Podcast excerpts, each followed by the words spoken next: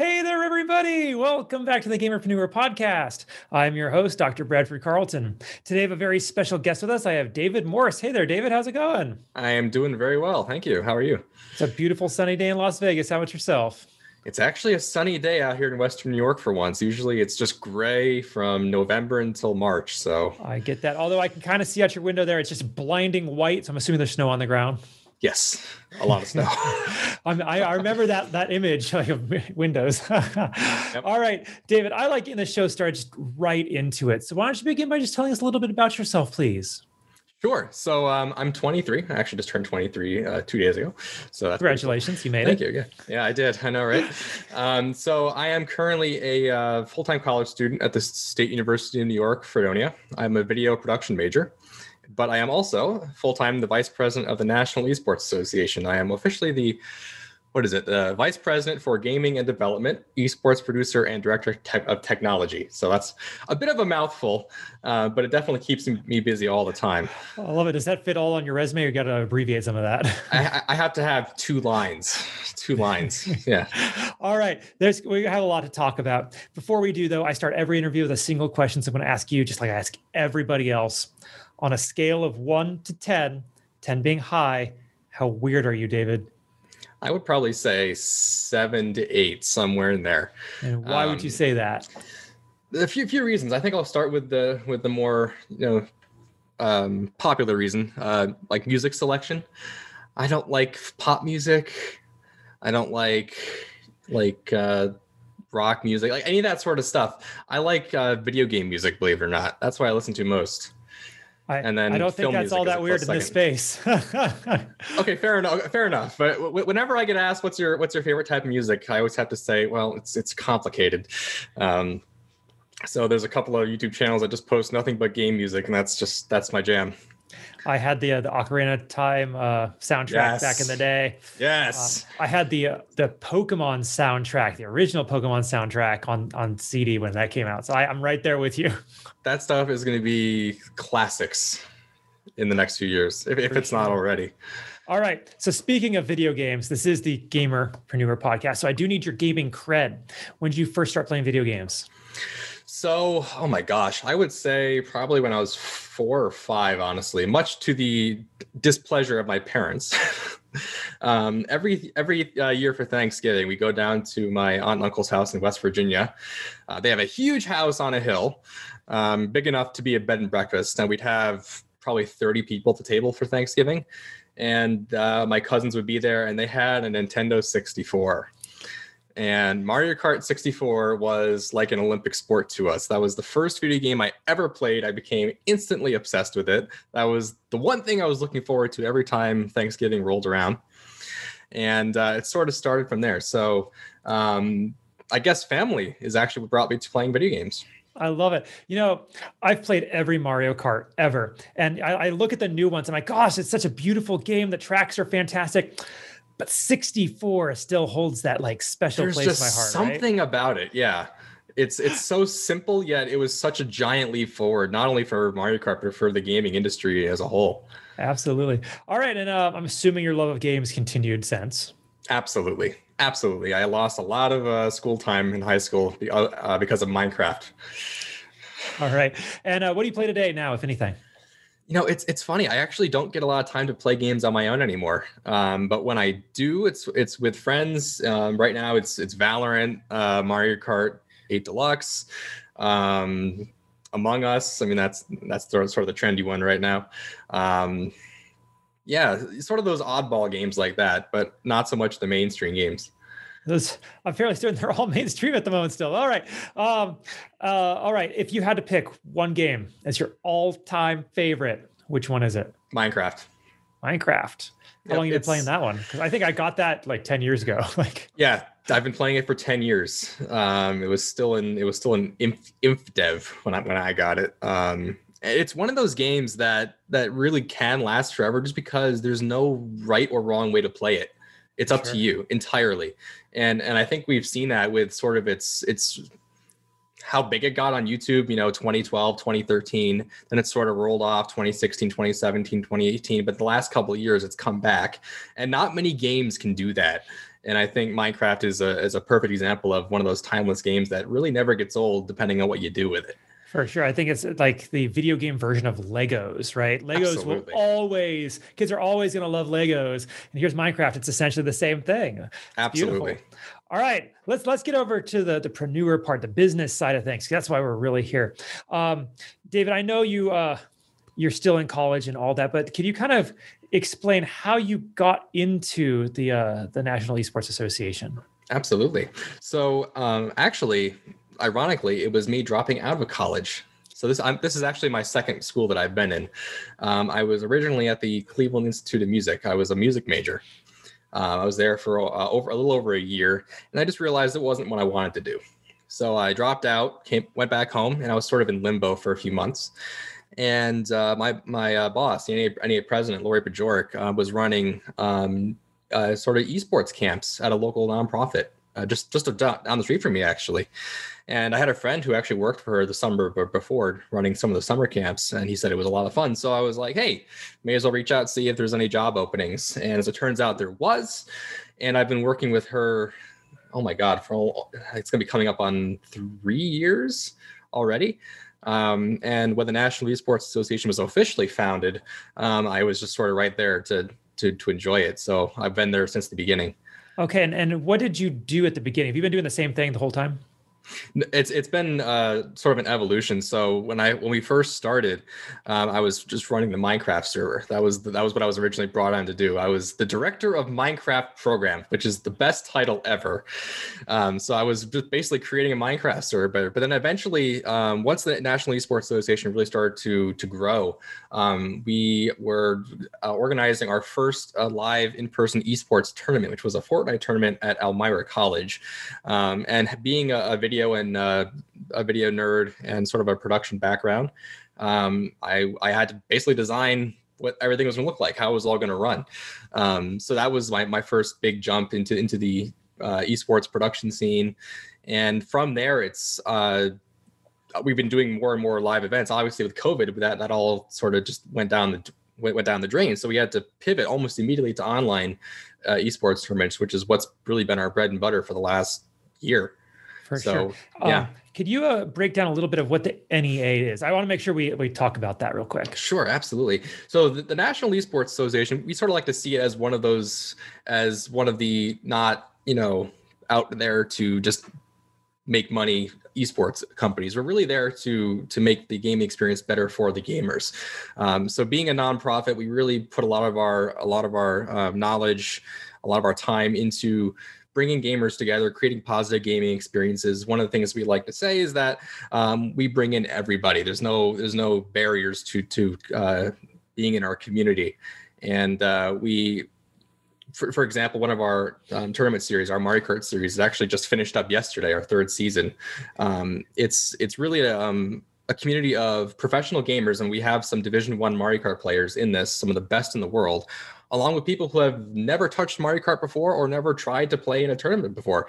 So it's it's bringing together both the best of the best, but also those people who don't really know how to get into it or are just sort of interested in what it's like, bringing them together, letting them learn from each other, and creating sort of it's creating a, a unique community that no one really else has tried to do before. I love it. All right, and what's your role again with the uh, the National Esports Association? So officially, I'm the vice president for gaming and development, esports producer, director of technology. So I handle pretty much all of the tournaments themselves. So I organize them, run them.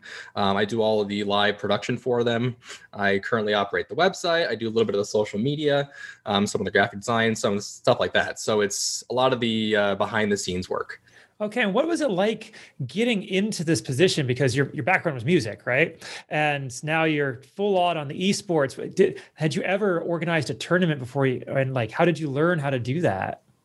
Yeah, so it, it, was funny when I, when I was actually um, in music, I, I, tried to organize a Smash tournament on my campus, and it was a complete failure. So um, yeah, so no, having um, someone having the team that we have really has helped because um, obviously I'm not alone. Um, but uh, so I was a a music background, but I also was a video background. So in high school, I was heavily involved with video production at my school. So I, I had that background already. So I was trying to I always try to plan events based on what the experience is going to be like for the audience. So obviously you watch some of those those huge tournaments like ESL and, and stuff like that, and you can see it's very well produced. Um, and I think having a good production background makes it a lot easier to run an event like that, especially for the gamers, because they know exactly where they need to be. They need to know what they're doing, and once you get them in their chair, they're just they're they're just, they're just playing games. Everything else is is sort of magic to them. So being able to plan things really well and have a really good team behind you is is incredibly important. Has has really made possible what I've what I've been able to do. Wonderful. Now, what are some of the challenges you've had to overcome in growing into this position? Absolutely. Um, I, you know, I, everyone's saying it, but COVID, COVID has, has really shown me what the difficult parts are. Um, because obviously, if, if everyone's in person, it, it's a lot easier to, to work together and solve problems and whatnot. But but having to be re- working remotely a lot, um, it's really about solving your own problems and solving them immediately because obviously things go wrong when we're trying to run an event or whatever, and you have maybe five minutes to solve it. And and what we like to say is that um, things may be completely exploding in the background, but to the gamers, everything's fine. There's no problems at all. It's all great. So um, it's it's sort of creating an illusion there, but uh, it, it's um, yeah no it's it's just about making sure everything is always right on for our for our gamers and everything you know nothing ever seems out of place it's always us on our on our end so um you know problem solving skills stuff like that it's it's been a learning experience Beautiful. All right. So, David, part of the purpose of my show is hopefully someone somewhere is watching this and they're listening to you talk and they go, wow, that sounds really cool. I'd like to maybe be able to do a position like that in an esports organization somewhere what kinds of skills do you have what kinds of talents make you good you know in your role and then what advice would you have for someone looking to follow in your footsteps absolutely. No it's it's great that people are interested uh, because esports is now what is it a billion dollar industry? So there's gonna there's always going to be a need for for more people to get to, to get it get into this industry and, and get things going. Um, so so sort of my skills are I, I'm, a, I'm a techie. So i've always been fascinated i love building computers. I love um, you know video production workflows, th- things like that. So sort sort of pretty nerdy things. Um, so learn knowing how to to run a live stream, live graphics, graphic des- design, um, you know, music, uh, channeling of, of audio and video, things like that. Um, if you really want your productions to be, you know, t- uh, you know top of the line it's it's all those little details that you have to figure out and and plan in advance um, and a lot of it comes down to like literally drawing out a workflow on a piece of paper it, it's it, it, comes down to that because because if you're not organized, uh, you're gonna like especially with in the age of Zoom calls, people are like, oh God, where's that music coming from? I can't find it. You know, having those issues, you got to be able to solve those pretty much instantly if it happens. Um, so really having a knowledge of you know audio, video, graphic design, and, and live streaming are absolutely necessary, especially in the esports world, because everything is on everything's virtual. Even before COVID, almost everything was virtual in the esports world, especially for for all the people watching. So um, having those skills are absolutely necessary. Okay, from the organizational standpoint, it's it's a nonprofit. How does it earn its money? How are you getting paid to be able to do this? Yeah. So um, luckily, I, I, don't have any financial background, so I'm not responsible for any of that, which is great. But but uh, the details that I do know um, are that we do often work with a lot of uh, colleges and higher learning uh, institutions out there, and we will help to run their esports programs. So we we have a monthly, uh, or I think it's I think it's yearly, a yearly membership program for those colleges. Um, so we'll we'll run tournaments for them. We'll do webinars, provide resources, help them build out their esports labs if if they like like th- things like that. So it's really a, a service based uh, membership that we have with those organizations um, that really help to foot the bill for most of what we do. Um, our public events, those are often um, pay pay for entry, which we're trying to actually reduce because we don't we want to try to eliminate those barriers. Um, so we also offer uh, a membership just for for anyone out there, any gamer out there. Um, it's it's ten dollars a month, and um, all it and it gives you access to pretty much every single public esports event we have, as well as other services and programs that we're actually working on right now. So we have a, a development team that's uh, that's working on some some pretty cool um, website stuff and a brand new tournament management system and a new live streaming platform that we're working on. So it's uh, it's it's funded mostly by the large group by the large entities, but um, we we do uh, have programs for um, individuals as well, and all all those funds get put right back into the programs. Okay, fantastic. Now, um, on your end, if you could go back in time and you could go talk to little David back when he was first figuring out how to run a Smash tournament for that first time, right? And you could, you know, take him by the shoulder and like, look, here's everything that's going to happen to you over the next couple of years. Here's all the knowledge I've gained, all the good, all the bad, ups and downs, everything. In order to be able to show him how to grow his life bigger, faster, better. But there was one thing, just one thing he absolutely had to know. What would you tell yourself? That's a great question. Um, I think it would be simplicity is king. And what I what I mean by that is is you know me five or six years ago when I when I was tr- trying to do something like this or do sort of like a an event, uh, just like at my high school when I was running a, a video production event, um, I always tried to go like like way off the rails, you know, just make it as incredible and crazy as possible, you know. It, but I've realized that trying to do that, especially with our earlier esports events, where uh, you know I it was one of our it was our very first, view, um, so we didn't really have like a good rhythm yet. Um, I realized that simplicity, keeping things as simple as you can, while the highest quality possible, are is definitely the right move because if you try to go off the rails a little too much, you're going to run into problems last minute that'll just break you down, make you panic, give you stress. So having things as simple as possible is definitely the way to go. I mean, our our, our tournaments are literally, are literally turnkey right now. We just have to type in a few things and we're ready to go. So okay. so simplicity is definitely the is definitely the key. Okay, on the on the vein of this being a show that I'm trying to get advice into my the hands of my audience, what are some of those those things that popped up that you weren't expecting? That way, others can like, oh, I need to keep an eye out for that. Sure, absolutely. I think, and I think this is still a problem that we're trying that we're trying to fight right now. But um, when we're doing our online events, communication with the gamers is is absolutely necessary. And I think um, what we've seen is that when we give instructions for how to how to join the lobby for the game or whatever, um, we, we, we give it to the gamers assuming that they'll have that they'll basically understand what to do. Um, but we, we write that from a from a standpoint of okay we, we've done this a million times so it's it's like second nature to us. Um, so making things as easy as possible and having to write things out pretty much verbatim it's not something that we're used to when we're when we're doing things like this. So we have to keep in mind that there's always going to be those people out there that, that need just need a little extra help um, and and trying to make things as accessible as possible Okay, wonderful. And I bet, you know, once you've written it up once, you could use it in the future. Exactly. But it's that writing it up the first time with every single little step to make sure that there's no possible way that someone can mess it up. That's that's that's the hardest part. And uh, if you if you can nail that down, everything will be much easier going forward. Okay, I love it. Now, dude, I'd like to get a little bit more personal if possible. Yeah, absolutely. Okay. So I believe that we learn the most in our life from our failures, not necessarily our successes. Because when you succeed, you may not know what happened. It just kind of worked out right. Like, hey, right. But when you fail, you got to take a look at it. You got to go, oh man, how do I move past this? Figure that out. And then do it in order to succeed the next time. So I'd like to ask you, what do you consider your biggest failure in life? And what did you learn from it? That's a good one. I think no, no, it's it's fine. I, I think not so much a failure, but I think just one of the lowest points in my life.